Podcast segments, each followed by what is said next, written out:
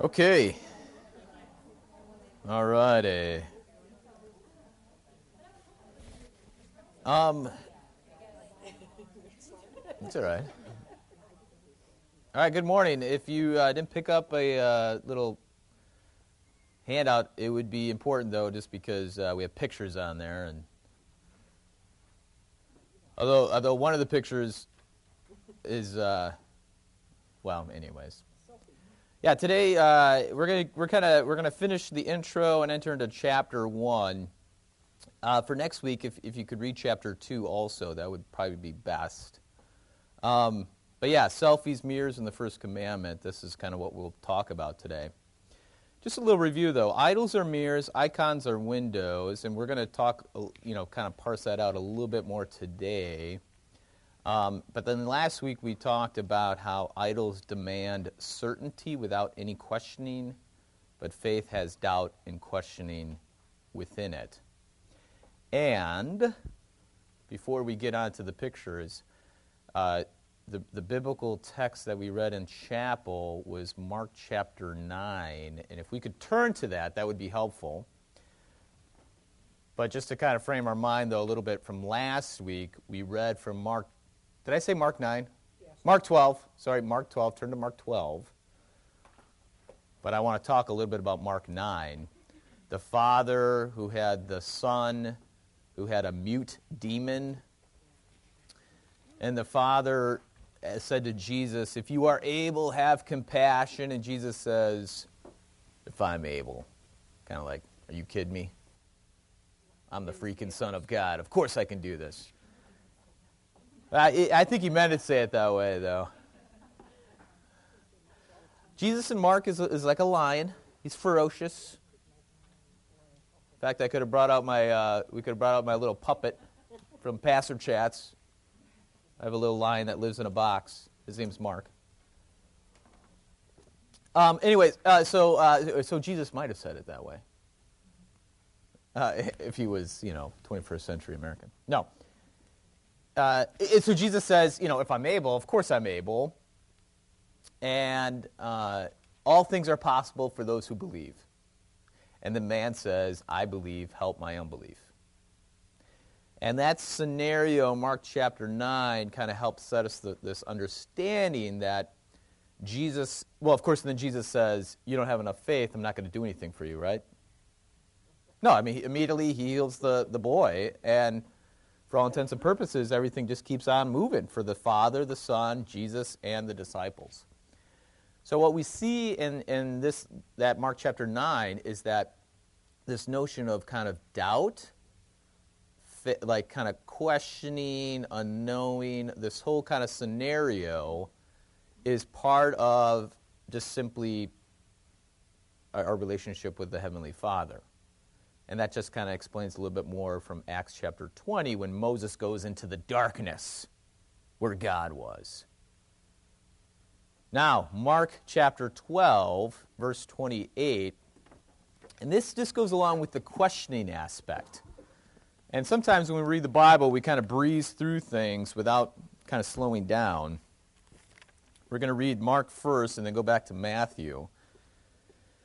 Uh, well, to show you what I mean. So one of the scribes came up and heard them disputing with one another, and seeing that he ans- Jesus answered them well, he asked him. All right, so first of all, scenario Jesus and the Sadducees, and then there's probably some uh, Pharisees also in the crowd, and Herodians. It's kind of like a big old, I don't know, face off. And so the, the scenario is one of dialogue and questioning, back and forth, arguing, Okay? And that's important as we understand our relationship with God and how to kind of attack idols. Okay? So, the man seeing this debate go on and understand that Jesus answered them well. That means good. Uh, I think well is the English way of saying it, but the word from Greek is like good. So he, uh, he, he answers them in a good way you know, so the man a- asks him a question. Now, many of us will read this through the Gospel of Matthew. And the same scenario in the Gospel of Matthew, the man asks Jesus a question to, to test him, to tempt him. So in Matthew, this man is trying to get Jesus to be like him. In Mark, there's no scenario like that. You're, you're, reading into the text if you presume the worst out of this man, okay? This man, seeing what's going on, sees that Jesus kind of knows what he's talking about, knows more than him, and then subsequently asks a real question. So you have this questioning going on, okay? Now, the question itself, though, is which commandment is the most important of all? Which, of course, if, uh, if you got through chapter 1, we realize it's the first commandment. All right? So he's asking one of relationship to God. He's asking about the commandments, but you have to read through that and see that this is really about who God is and his place in front of him. So, relationship. Jesus answered, The most important is, Hear, O Israel, the Lord God, the Lord is one. You shall love the Lord your God with all your heart, with all your soul, with all your mind, and with all your strength. The second is this You shall love your neighbor as yourself. There is no other commandment greater than these. And the scribe said to him, You are right, teacher.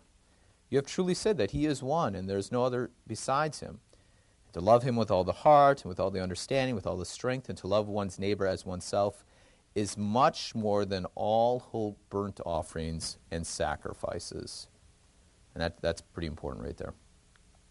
And when Jesus saw that, he answered wisely. That's important. He said to him, You are not far from the kingdom of God. And no one, uh, after that, no one dared to ask him any more questions. So that, that's actually really important at the last bit, okay? Um, so before we get to that, though, so let's break this down a little bit. So the man asks a question about relationship before God, and then what would define this relationship? And I ask the early Eucharist class all the time find the two words that are in the two commandments. What's the L word that's the same in both? And it's love. Love God, love neighbor. And that, that is really important. We're going to talk more about that next week, though. But this is kind of setting the frame because next week we probably won't leave this passage either as we kind of parse it out. But um, so this relationship is one of love, but in this relationship of love, there is a, um, all, you know, your whole self. I mean, you could say it that way.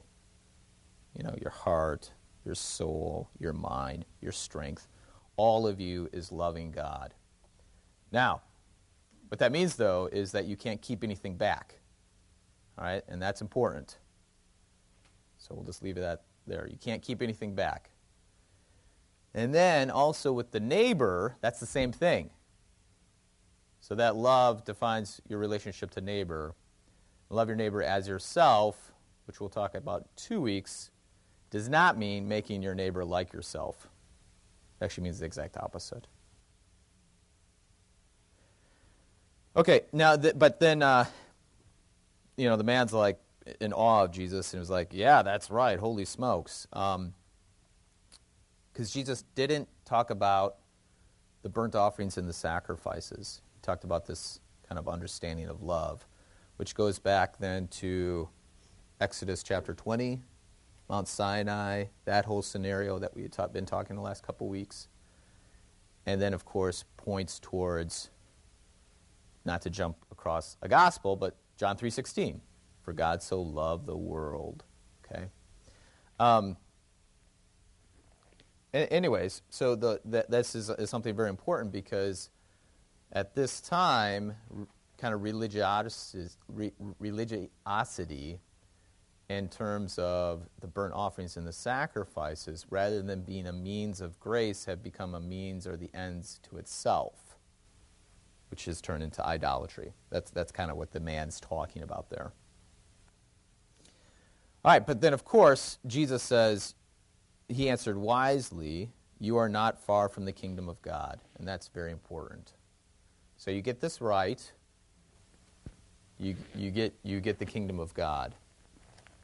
And that's not just a locatedness, but it's also relationship. So when you're in the ki- in kingdom of God, you are a citizen of the king. You have this relationship with this king. You're in right standing. It's the whole nine yards. Okay? But, um, so that all starts, though, with this whole scenario of questioning, not knowing everything. I need to learn more. I'm not, uh, so as I approach God, there's a fundamental kind of position of, I don't know everything. Okay. So even though, okay, so let's take a look at the pictures now. Okay, from uh, uh, page 7, a little quote there. I became convinced that Americans had wholly thrown themselves before two golden calves. Calves that, like the original one described in Exodus 32 1 through 7, were nothing but bright reflectors showing us back to ourselves. Now, if you take a look at that image, this is like a series of photographs by some artist. What, what do we notice about the image? Is it another lady? Or is it herself younger? Her idealized self is what I call it, I think. Uh, that's real important because uh, as we talk about idols being mirrors, some of you might say, well, when I look in the mirror, all I see is, you know, someone I don't want to look at, right? someone who's more wrinkly than, you know, you were, and all the whole nine yards, right? Um,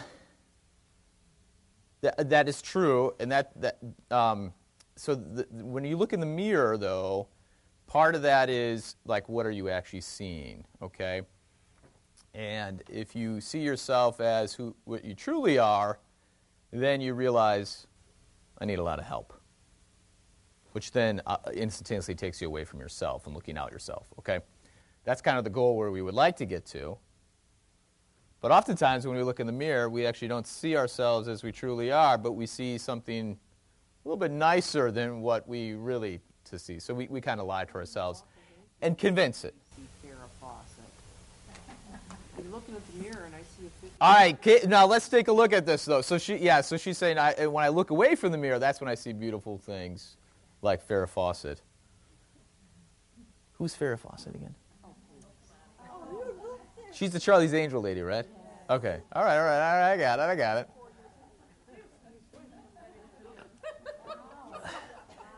Hey, hey, whoa, whoa, whoa, whoa, whoa, whoa.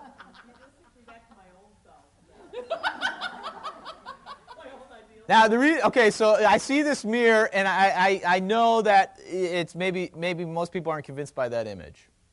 Um, let's go to Facebook. Um, I know some of you might not have it, but this is metaphoric when we talk about Facebook.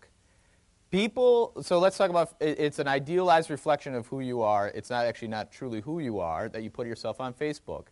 Um, uh, what, what do our pictures look like? I know I, when I used to have Facebook, I had a really ugly picture of myself. No, I had a nice picture of myself. And to be honest, it wasn't realistic. I had like sunglasses, you know, it was like cool. It was funny. But that's that. I wanted people to see that, not who I really was.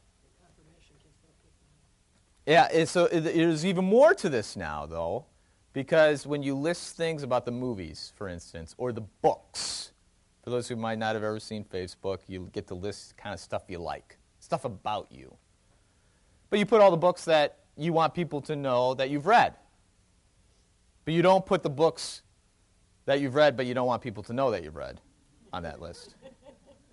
Same with the movies. Think about all the movies, awful movies that you've seen. You really just don't want people to know that you've actually seen them. Well, you don't put those on either. So, I mean, Facebook is metaphoric on how we portray ourselves to other people. But the only reason why we do that, though, is because when we look in the mirror, that's kind of what we're convincing ourselves who we really are.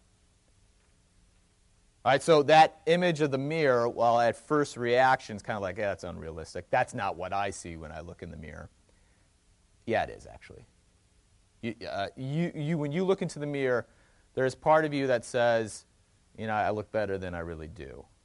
And I'm going to make sure that people know that side of me rather than my real self or my true self. Okay. So, this is what idols do, though, is that idols reflect back something that is not really true, but we've convinced ourselves that's better than us. So that we can see that and we can say, oh, this is nice. Aren't, you know, I'm doing okay. Or if we were to use the mirror image, I'm pretty good looking. Okay? So mirrors tell us of a lie. And I think in the chapter 1, she, br- she brings out some things about, oh, I think I might quote it later. Okay. Anyway, okay, so that's the kind of the first image about idols and mirrors is that when you look at an idol, it reflects back you, but actually it's not you as you, but an idealized you, and that's why you love looking at it. Okay, and that's the golden calf. So to, to explain how the golden calf relates to this, we, we kind of talked about this last week, is that the golden calf, uh, they weren't worshiping uh, a golden statue of a, a, of a cow, but they actually said, This is the God or the gods who brought you out of Egypt. So they're, they're making claims of the one true God, putting on something that they have now created. They have created. This is this looks great. It's so shiny. It's wonderful. It, it's it's it's a, an idealized picture. That's actually not true. But what are they saying of it? It's, it, they're saying of the truth. Like they're taking, hey, the God that brought us out of Egypt. That's him right there. So they kind of got the story half right, right? I mean, there, there was a God that brought them out of Egypt, that it wasn't unto themselves that did it, but they're simply very subtly and diabolically, they're looking back at themselves in a mirror. Okay? I know that's a lot to kind of figure out, but you think about it, it works out. All right, so now the next thing, though, the next picture is, well, it's James Franco, but it doesn't matter if it's James Franco or not. Yeah, yeah, uh, selfies, you know, there was a big deal about the selfies making it into the dictionary this last year, right? It's a new entry into the Webster or whatever, Oxford dictionary. Selfie. Selfie. Selfie. Taking a, a picture of yourself. You know? Yeah, selfies. You know, you usually see the arm or the shoulder. And then he just takes three or four pictures before you get it right. You know, you know, everyone. What's that? Oh yeah, yeah. Uh, President Obama, and it was at Nelson Mandela's. Yeah. Yeah, yeah. They did a selfie. You know. All right. So, uh, I mean, I'm not. I'm not here to argue against selfies or anything. Uh, the, but this image right here, though, this selfie is taken in a what? It's, it's in a mirror. Okay? So, this is something that's very interesting for me, theologically and, and kind of philosophically. As you look at this picture, you're actually not seeing the person, but you're seeing the reflection of the person. And so basically, this is, you're trapped by this image. So the quote is from cha- uh, uh, page 9. Well, there's, there's two quotes here from 7 and 9. Um, if, we created, if God created humankind in his image, we humans have a tendency to create gods in our image. Or perhaps more collect, correctly, we humans create gods so reflective and shiny to keep, keep us looking at ourselves. The covenant between God and humanity cannot grow and survive if our strange self reflective idols are placed between ourselves and Him. So, this whole, this whole point is that there's this picture going on here. It's a picture of a reflection. So the more you look at it, the more you reflect upon itself. I mean, there's, a, there's this, you're, you're trapped within this image. Okay? And this is another function of idols, is that the more you look at it, the more you're, you're trapped by this, this image. You're trapped by this gaze. Or your gaze is, is fixed. So the idols have a circular worldview where, where no matter how long or hard you look at the idol, you can't get out of the picture. It's completely encased. So idols are prisons that demand you to remain obedient and not ask any questions about what's out there. Because they're afraid if you look out there, you will see what? The real thing, truth. Because they're really intent on a lie. Well, yeah, I mean, frankly, idols don't like other idols either. So, you know, you might just change one. And then, we, you know, in the intro, I think she says that very nicely that once we smash one idol, you know, 10 other idols pop up in its place. You know, so there's this constant. So uh, when I talk about idols as mirrors, these are kind of the two kind of scenarios that I'm talking about. Is that when you look into a mirror, you don't really see what's truly there. It's an idealized understanding. And because it's an idealized thing, you know, why would we look elsewhere? Because it makes me feel good. I get to see this younger self of me or whatever how we would say it in Lutheranese is that I see myself as a good person doing good works and earning my salvation. Okay, but now the second image with uh, the selfie, which I mean, a lot more can be said about the selfie, I think, is just so interesting. Um, is that uh, the more you look at it, the, you just you keep looking back and forth at yourself. I mean, it literally, it's, it's this, this scenario, you're trapped. I don't know, if you ever seen, uh, I don't know, I, in, in uh, my mother-in-law's downstairs bathroom, my son, when he needs to go to the bathroom, there's a mirror, and then there's like a little, like little side, like mirrors. I don't know how to say it. I'm not describing. it. What is it? Wall of mirrors and you can kind of look, if you look kind of in the side, you can see more reflections of yourself that just go all the way down. That is exactly what a selfie is. The more you look at it, the more you just see more of yourself. And what's funny is that um, to a certain point, you, you kind of go away from this uh, scenario. You can just see little little bits of it, more and more, but I mean, you can't infinitely see it. But every time we're there, we always try to see farther down the line.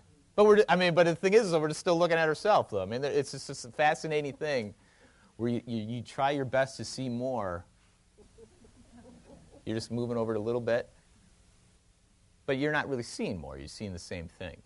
So, um, I, I, always, I always think about that too when we go to the bathroom. yeah, it's a little bit odd, but yeah. Well, what what, what can I say? There you go. It's a very, it's a very nice bathroom. This, I mean. Okay, but um, all right, so now the next picture on the back of your, your piece of paper, though, is, uh, you know, okay, so by the way, how I got these, these pictures. I uh, typed in Google Images, uh, person looking in a mirror. And then this one popped up. I'm like, it's perfect. Click. Uh, oh, then the other one was selfie. And uh, the James Franco, because James Franco is a big selfie guy, I guess. This actually was a meme. Is that what you call it, right? The meme? But I cut out all the words and stuff because. Anyways, yeah, it, it's not. I mean, it would just support what I was saying. All right, so the next one though is I, I typed in uh, person looking out a window. Well, this is fascinating though because I couldn't find anybody looking out a window where I could see the person's face. It was very, there was very few. It was always from behind or like to the side. Yeah, but this one was really helpful. Uh, not to get too much on a tangent, but if anybody's interested in French film, which I'm sure we all are, Robert Bresson, uh, arguably the greatest French director ever, even better than uh, some people, Jean-Luc Godard, Godard or whatever his name is. But Robert Bresson, who is a Christian, he uses windows a lot in his uh, movies. I mean, it's, it's really interesting.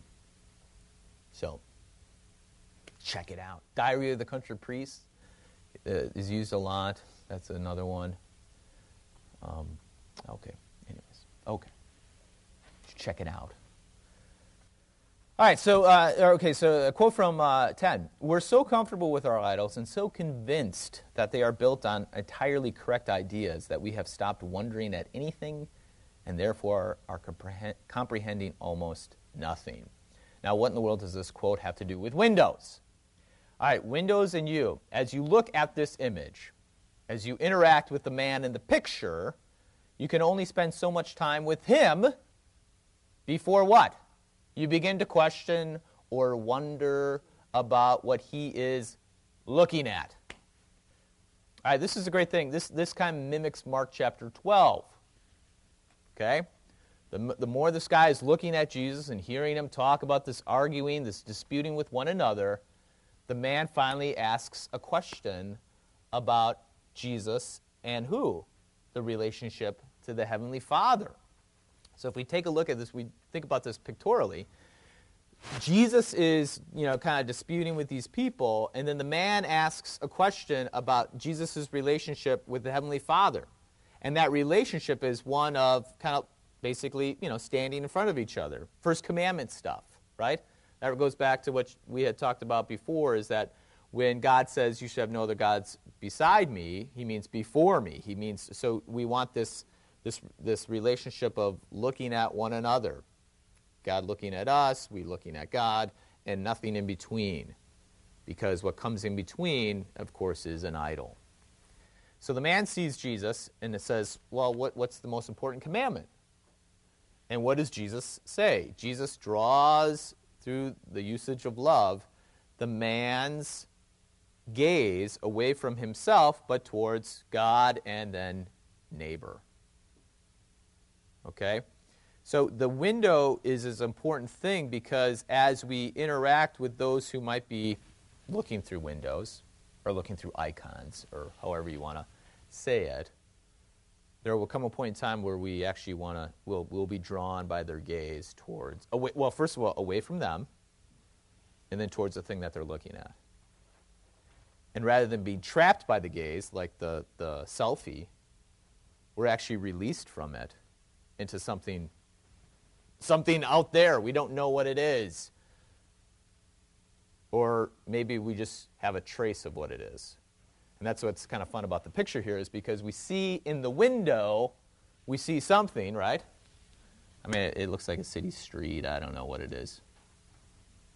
An awning, maybe. Some people. But the only way we'll know what he's looking at is by what?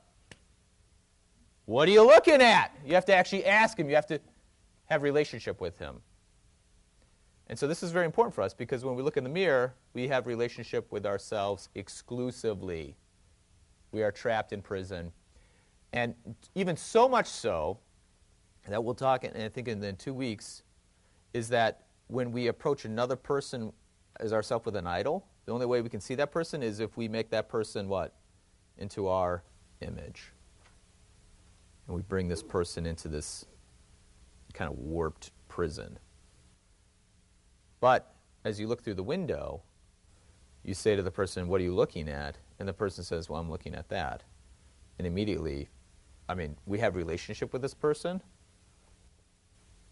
but it's based on this thing, this other thing. And of course, as we talk about Scripture and the Heavenly Father and the, the Son and the Holy Spirit, we find out this person's looking at God. And then we are directed into that same gaze.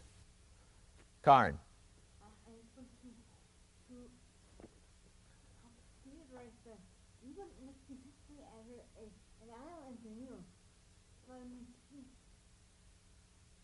You got to say it again.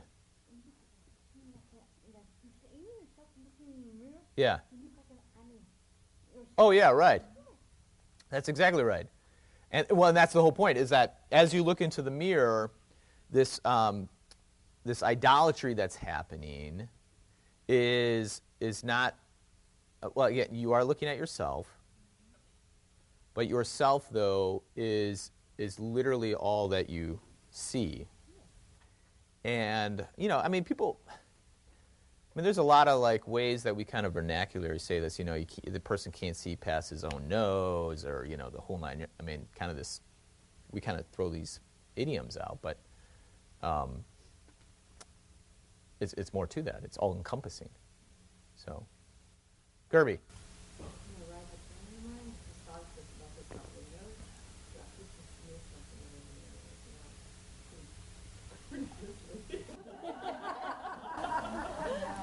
Like when I'm riding in the morning and I'm tired and I'm like, oh boy, that's bad. That's right. Uh, actually, so this is You know what? When you think about it, that's because you're focused on those things right there. right. It's not that stuff. So if you really look through the window beyond yourself, That's right. you- you're, you're always going to be in the picture with God. That's right. You're there, but you're looking beyond to something better than this Um, and this is this is very important because the line between kind of this icon idol relationship is so thin. It's, it's hard to get to. In fact, um, just to kind of jump down, we'll have to go back up there. But going back, uh, I said a few words from the large catechism on the first commandment. Uh, a God means that from which we are to expect all good, and to which we are to take refuge in all distress. S- Well, Okay, yeah. So that to have a God is nothing else than to trust and believe in Him from the whole heart. As I often said, that the confidence faith of the heart alone makes both God and idol. And, and the reason why Martin Luther is talking about this is because there's this really strange line.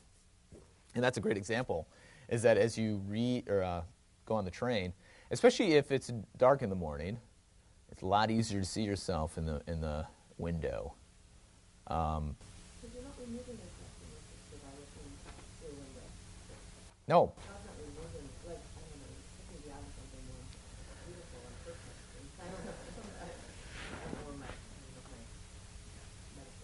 Well, okay, so but yeah, well, this is this is just right. So the um,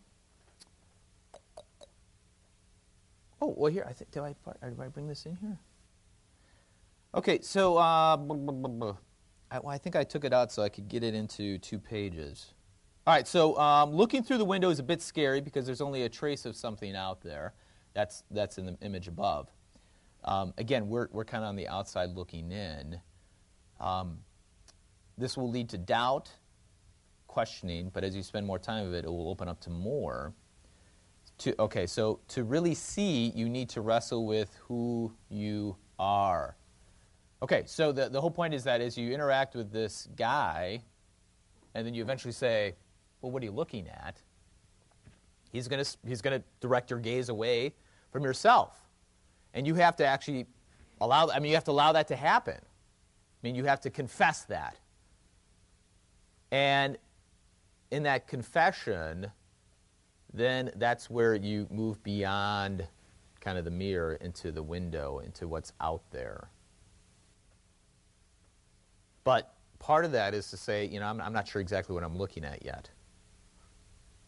That's about what you believe, what you do, and, and even in this, there is something that's still real, and that's you. So this is this is something that that is really kind of uh, as you look through the window. To a certain part, there, uh, we actually I think I bring up at the end here is that this is the, this is crucifixion language. Because you're letting go the thing you like to see the most, that's yourself, and you're opening it up to something that you're that you're not the center of. Okay? I mean, that, that's the definition of love, though, right? I mean, because if you love in order to bring yourself some sort of happiness or joy, then you're using that person. And of course, we all love to be used, right? Unfortunately, some of us do, right? And that's part of the idolatry bit. I think that's in chapter 5 or 6. But, Holly. No. This is very important. That's right.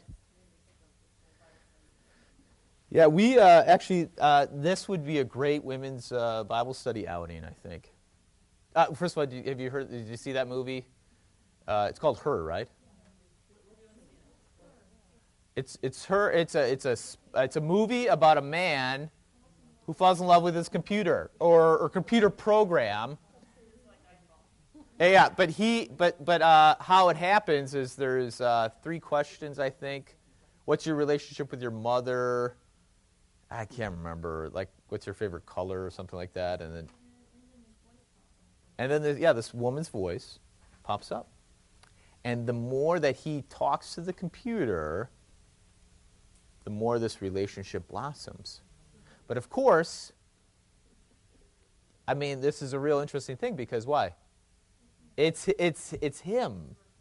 Yeah, he's he's creating this identity of this this woman. And it, it's uh, while it's it's very interesting. There is, I mean, just from the, the trailers, the, the movie trailers, there's a bit of a, a tr- you know tragedy in the whole bit. However, I mean, what's so interesting, it's so easy to get. I mean, even as you watch this uh, uh, movie trailer, I mean, your heart actually kind of gets incorporated into this. You could say, "Oh, that's interesting that this man, you know, really has these feelings," and you kind of feel bad for him. So you, you get sucked into this thing. I mean, it, it's, it's fascinating. But of course, this is only a, this is symptomatic of, of, of, what's happening, of course, in Facebook, the idealized picture that we like to show. Uh, now, of course, I haven't seen the movie. So, I mean, there might be some point where he realizes that, you know, he's just loving himself, but it's not in the movie trailer. It's something else. But, um, uh, but, but more than that, too, though, is that um, he, uh, you know, he, he, he loves, you know, he, he loves this. He actually says, you know, I've never felt this way about anybody.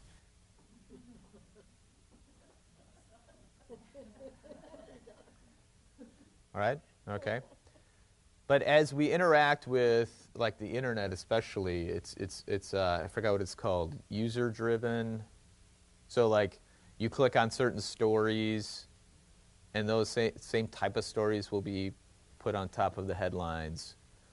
So what happens is you become so drawn in on yourself that there's no, I mean, you, I mean, it's, it's, an, it's an idealized world. It's an idolized world. There's nothing out there to question.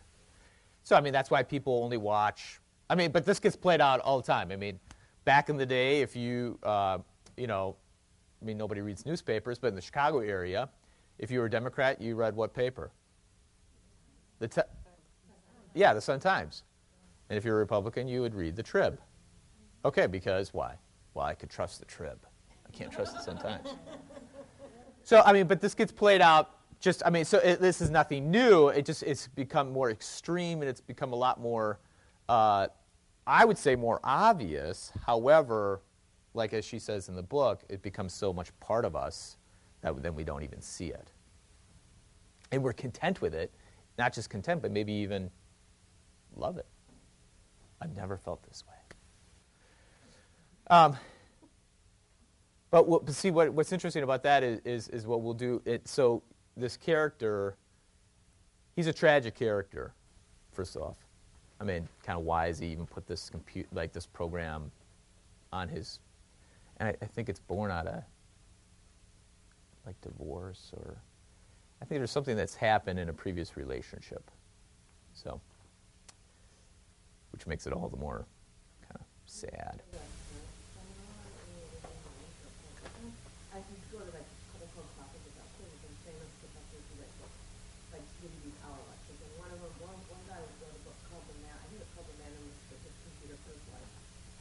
Yeah, right. He, he like does consulting for companies all over the world. So he says people deny this and say, "Oh, you're crazy," but they say we view our computers as people.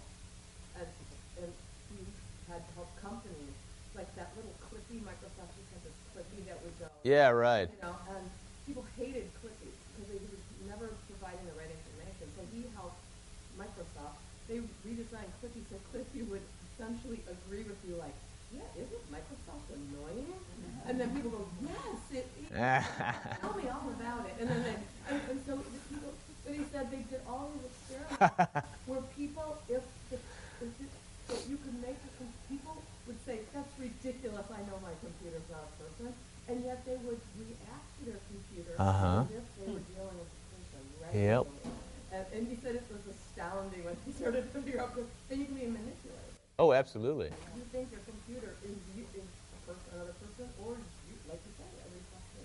Yeah. Yeah. Uh, you know, I mean, it's, it, it's okay. Good. This is great. What was the name of the book?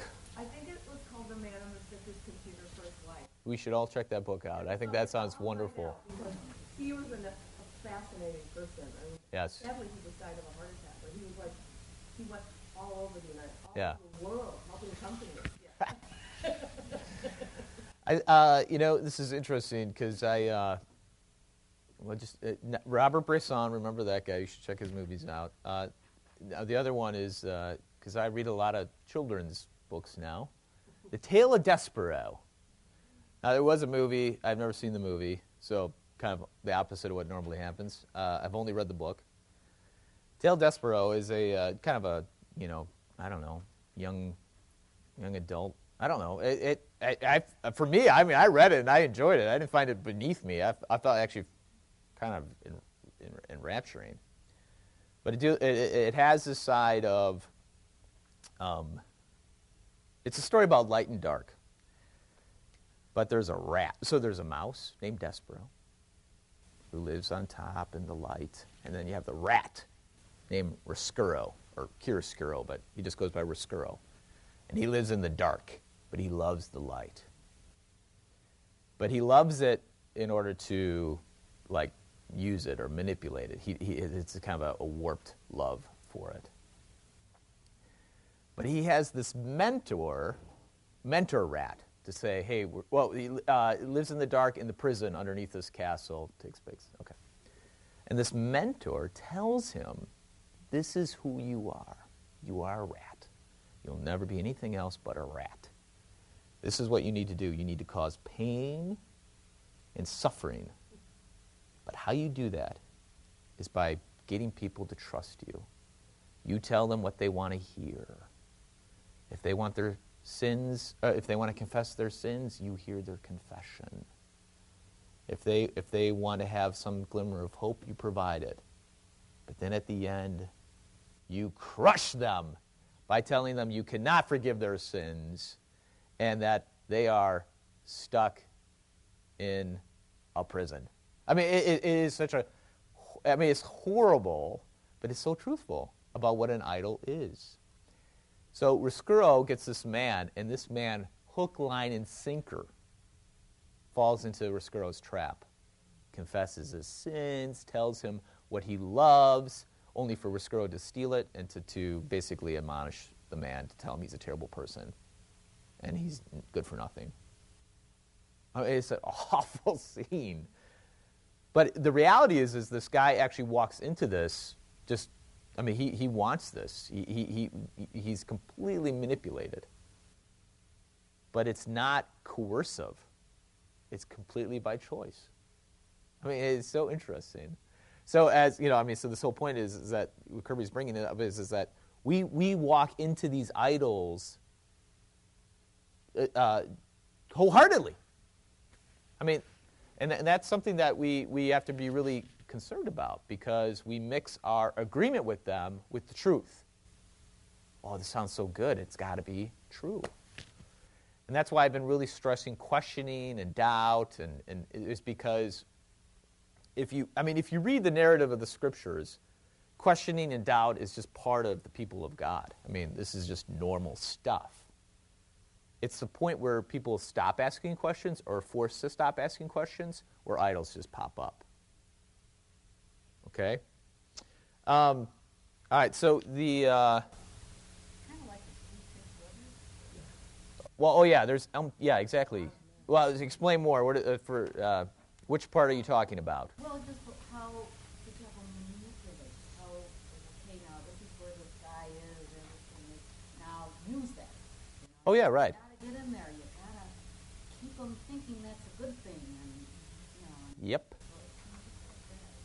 Okay, so in chapter one, where does she, again, she, I, well, I've already kind of revealed it earlier, so I might as well. Um, uh, all this starts from a misunderstanding of what love is.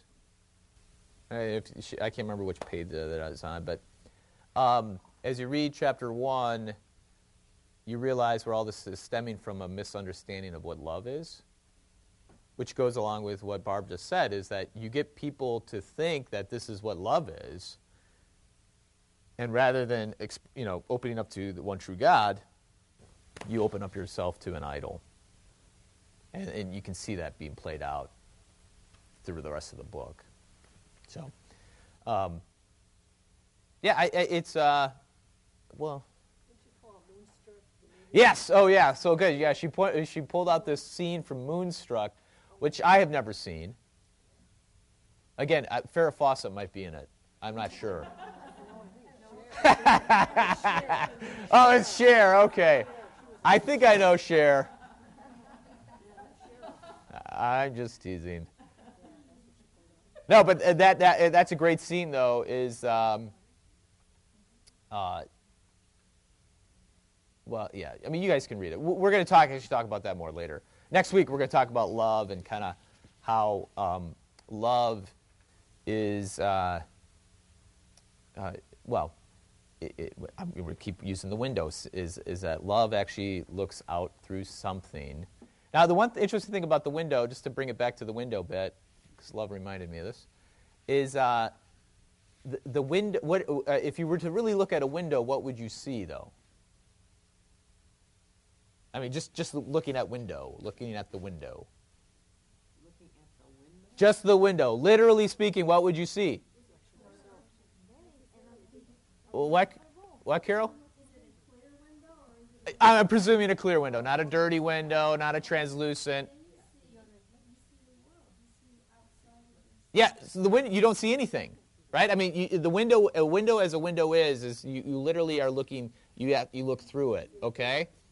And that's important for us because if you, as you love as God loves, uh, it, it, it's, it's, it's unto something else. It's, it's, it's through something to some, you know, to God or to the neighbor.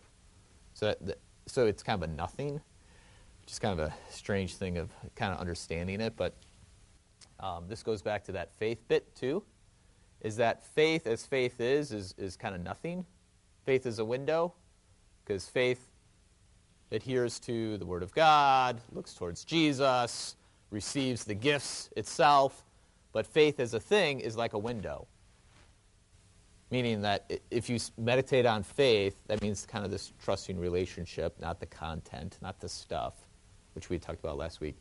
You, you always are looking through faith towards Christ, mainly Christ crucified. I mean, that, that's kind of the starting point, the penultimate thing. So, um, anyways, so love is kind of this understanding too, though, is that you're, you're looking through a, a, something else, this kind of nothing. So we're going to talk a little bit more about that next week and how strange that is for us, because I really love when love returns back to me. For a lot of us, it's manipulation and coercion. So, Carol. Yes. Okay.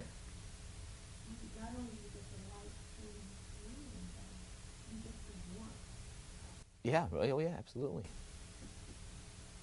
Yep.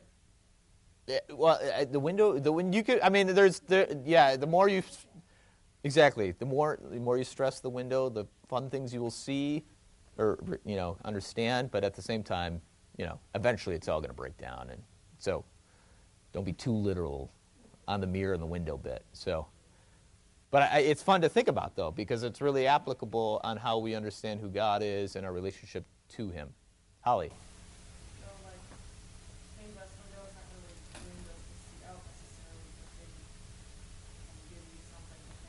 Oh. Well, yeah, right. Yeah, the stained glass is like kind of typical, typical real stained glass. Let's put it that way. But you know, that, this is actually really uh, important because uh, most people understand stained glass is kind of like, oh, hey, people don't know how to read, they look at the glass. Uh, that's one side of the stained glass. But if we, if we kind of think about as windows as windows are, and this goes along with what Carol just said, is that the light that comes in is not a natural light, meaning, you know, just uh, like a lightness, the opposite of dark, but that light actually is, is telling a story. So that light is caught up in the story of Jesus. So as you look at that stained glass, you're not really looking at the stained glass. You're looking through the stained glass to Jesus, who, you know, what's out there God, Jesus. And so stained glass kind of functions, theologically speaking, like icons. Uh, uh, as Eastern Orthodox kind of use icons. And, that, that's actually uh, what I would say is kind of our Lutheran theology. You know, we don't see icons in Lutheran churches a lot, but we see a lot of stained glass. Well, the theology of stained glass is very, very close to the theology of icons. So the light that comes in is not simply the opposite of dark, but the light that comes in is the light of the light, the light of Christ. Oh, uh, so Holly points to the to the image on the front of the book. There you go. Yeah, if you still haven't read the back of the that the, the little whatchamacallit at the back, I, it's not an epilogue. It's kind of like, I guess maybe it's an epilogue. I don't know what it is, but it's an explanation of the the the cover. You know, there you go. Kind of goes back. To, I did not put that together until Holly just said that, so that's neat. Okay, so let's let's kind of break this down then, because um, looking through windows and being reflective versus looking at mirrors and seeing a reflection. Uh, I, the play on words is too enticing to give up for me. So, so what happens when you look at the crucifixion? And again, when I say look, uh, not only literal as you as you look at a crucifix, but um, believing, understanding how you kind of this whole nine yards in terms of faith and trusting. When you look at the crucifixion, of course, you're not looking at yourself anymore. But the only way to really understand the crucifixion is to uh, participate in the crucifixion. Now, that might seem kind of strange because Jesus died for me. However, in Romans chapter 6, in all baptismal, uh, or all baptisms, in our baptismal rite, the, the, the, the person who's baptized participates in the death and resurrection of Jesus. Okay, that's, that's important for us.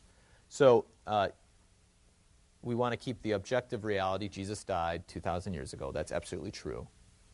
But for us, and the benefits of that death and resurrection are applied to us not in a uh, uh, abstract way, but in a participatory way. Case in point, uh, there's a story. Uh, guy runs up to the church. You know, it's on a Sunday. It's uh, it's really cold out. Knocks on the door. Pastor comes out. You know, everyone's gone. Pastor's just around. He says, "Oh man, Pastor, uh, you need you need to help this family. They they're going to be late on their rent, um, and even though it's been one day, the landlord's going to kick them out unless they don't pay today." The pastor's like, "Oh, no problem. Okay, good. All right, great. You know, uh, i got the offering right here. I'll just take the money out of the offering. Great, excellent. Um, now, now, how do you know this family? Well, I'm the landlord."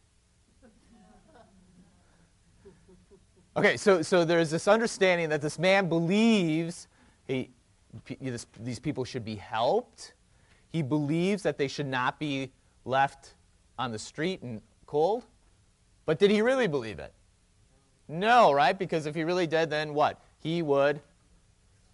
Yeah, he, I mean, he would extend their stay. He would pay for their. I mean, the whole nine yards. So there's this great thing is that as we believe, so as we look at the crucifixion, we can say we believe in the crucifixion, but the only way we will actually experience or believe insofar as uh, it, it, changes who we are or it saves us, how we, we talk about, is when we participate in this. But in order for that to happen, what do we have to do? We actually have to we have to die. Now again, you know, there's, there's, there's the spiritual, there's the theological, you know. So, and uh, yeah, I, these last two points here, I should probably flip them. So the crucifixion means the loss of the very thing you believe will make you complete. So you, that mirror that you love to look at, you have to smash it or you have to look through it. But that's very that's that's scary for us.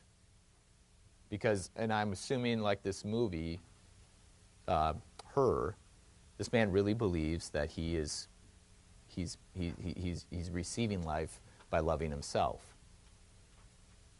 Um, but looking at the crucifixion is rather a window into God's love and the very character of God, so which we'll, we'll look at the next week. So we have to be set free from this mirror. So as we look at the crucifixion, we experience our own, our own brokenness too, which is kind of scary. We get to see our real self. So that mirror, uh, rather than seeing an idealized self, we actually see our real self. And by seeing our real self, then, that, that's, that's this moment where, as Kirby said, she, you know, she's riding along on the train. Whoop, you know, I want to look out into, you know, the beautiful Chicago landscape, and all of a sudden, smack bam, I'm looking at myself and the fact that I still got a pimple on my nose. At that moment, though, when you realize that, you, you, you, you look through it. Then, I mean, you say, ooh, I don't, I don't want to see this anymore. Jesus helps us see, uh, uh, helps us see through it, or helps us be set free from that by participating in the crucifixion and then rising into this new life in resurrection. But what's great about this, this resurrection bit is related to kind of then how we kind of keep living and uh, brokenness at a family dinner. I think, um, so let's say uh, your loved one died. And it's the next Christmas, you know, without this loved one. Does everyone kind of keep quiet? you know, talk about it because you know what I I don't think I can handle it. Or do you actually bring it out? Do you talk about this at this family dinner? Which one which one are you which one are you kind of which one's more freeing and which one's more debilitating or, or yeah, I would say I would say to talk about it because you're you're out in the open. Your brokenness is out now, the thing is, though, is that that person doesn't come back. I mean, the thing that really makes it okay doesn't happen. But because of the hope of the resurrection, you're able to live then with this loss or this brokenness. But that brokenness is really who you are. This is kind of so this is the interesting thing about this what we fear the most as we look in the mirror, you know, this kind of ugly self of us, our sinful selves as we, um, as we acknowledge what it really is, through the death and resurrection, we're able to then kind of look through that. But at the same time, you know, we're still, we're still damn sinners.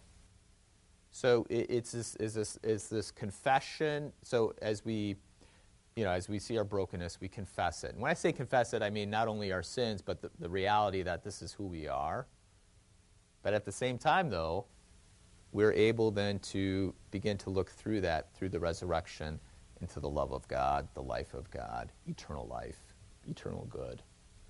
And that's why there's this quote from Martin Luther For to have God, it's the last one, last paragraph, you can easily perceive is not to lay hold of him with our hands or put him in a bag or to lock him up in a chest, but to apprehend him means when the heart lays hold of him and clings to him.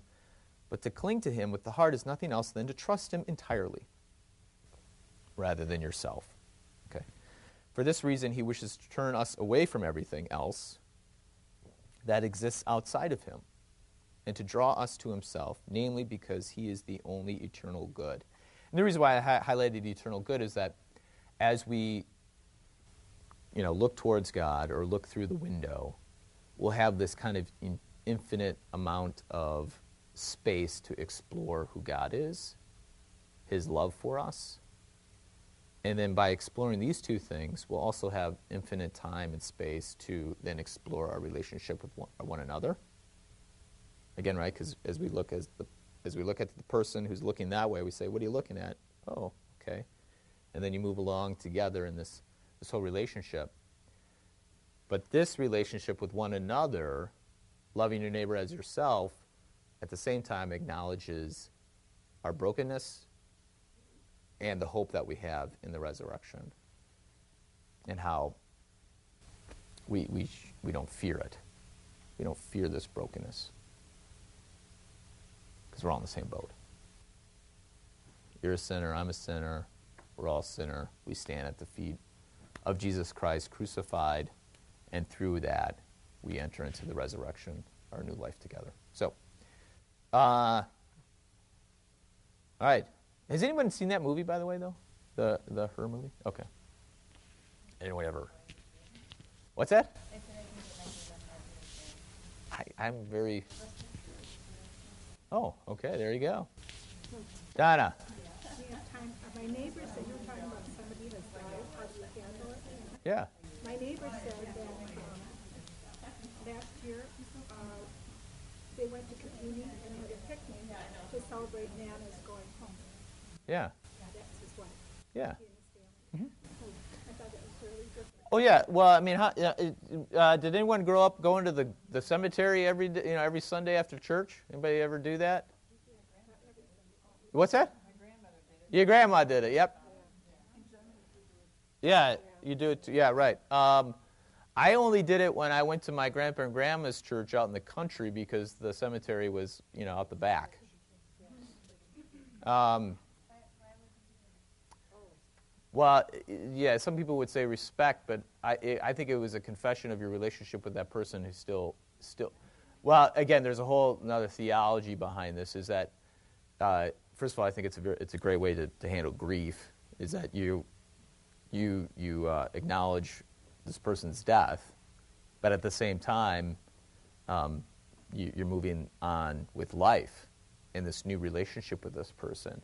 Because, you know, old churches, and I, this is kind of tangential to what we're talking about, but the idea is that um, the old cemeteries would be behind the altar, behind the church. There's a church uh, on Count, Highway Z in Wausau, Wisconsin called St. John Lutheran Church. Um, and we go out to our grandmas, grandpa and grandmas, my, well, my grandmas now, and their cemeteries behind the altar because that is where the, the saints live. They live behind the altar back there. So you go to church, and after church, you, you know, you say hi to mom or grandpa or whatever, and you take care of their grave, and um, because you, you had that relationship through the Lord's Supper.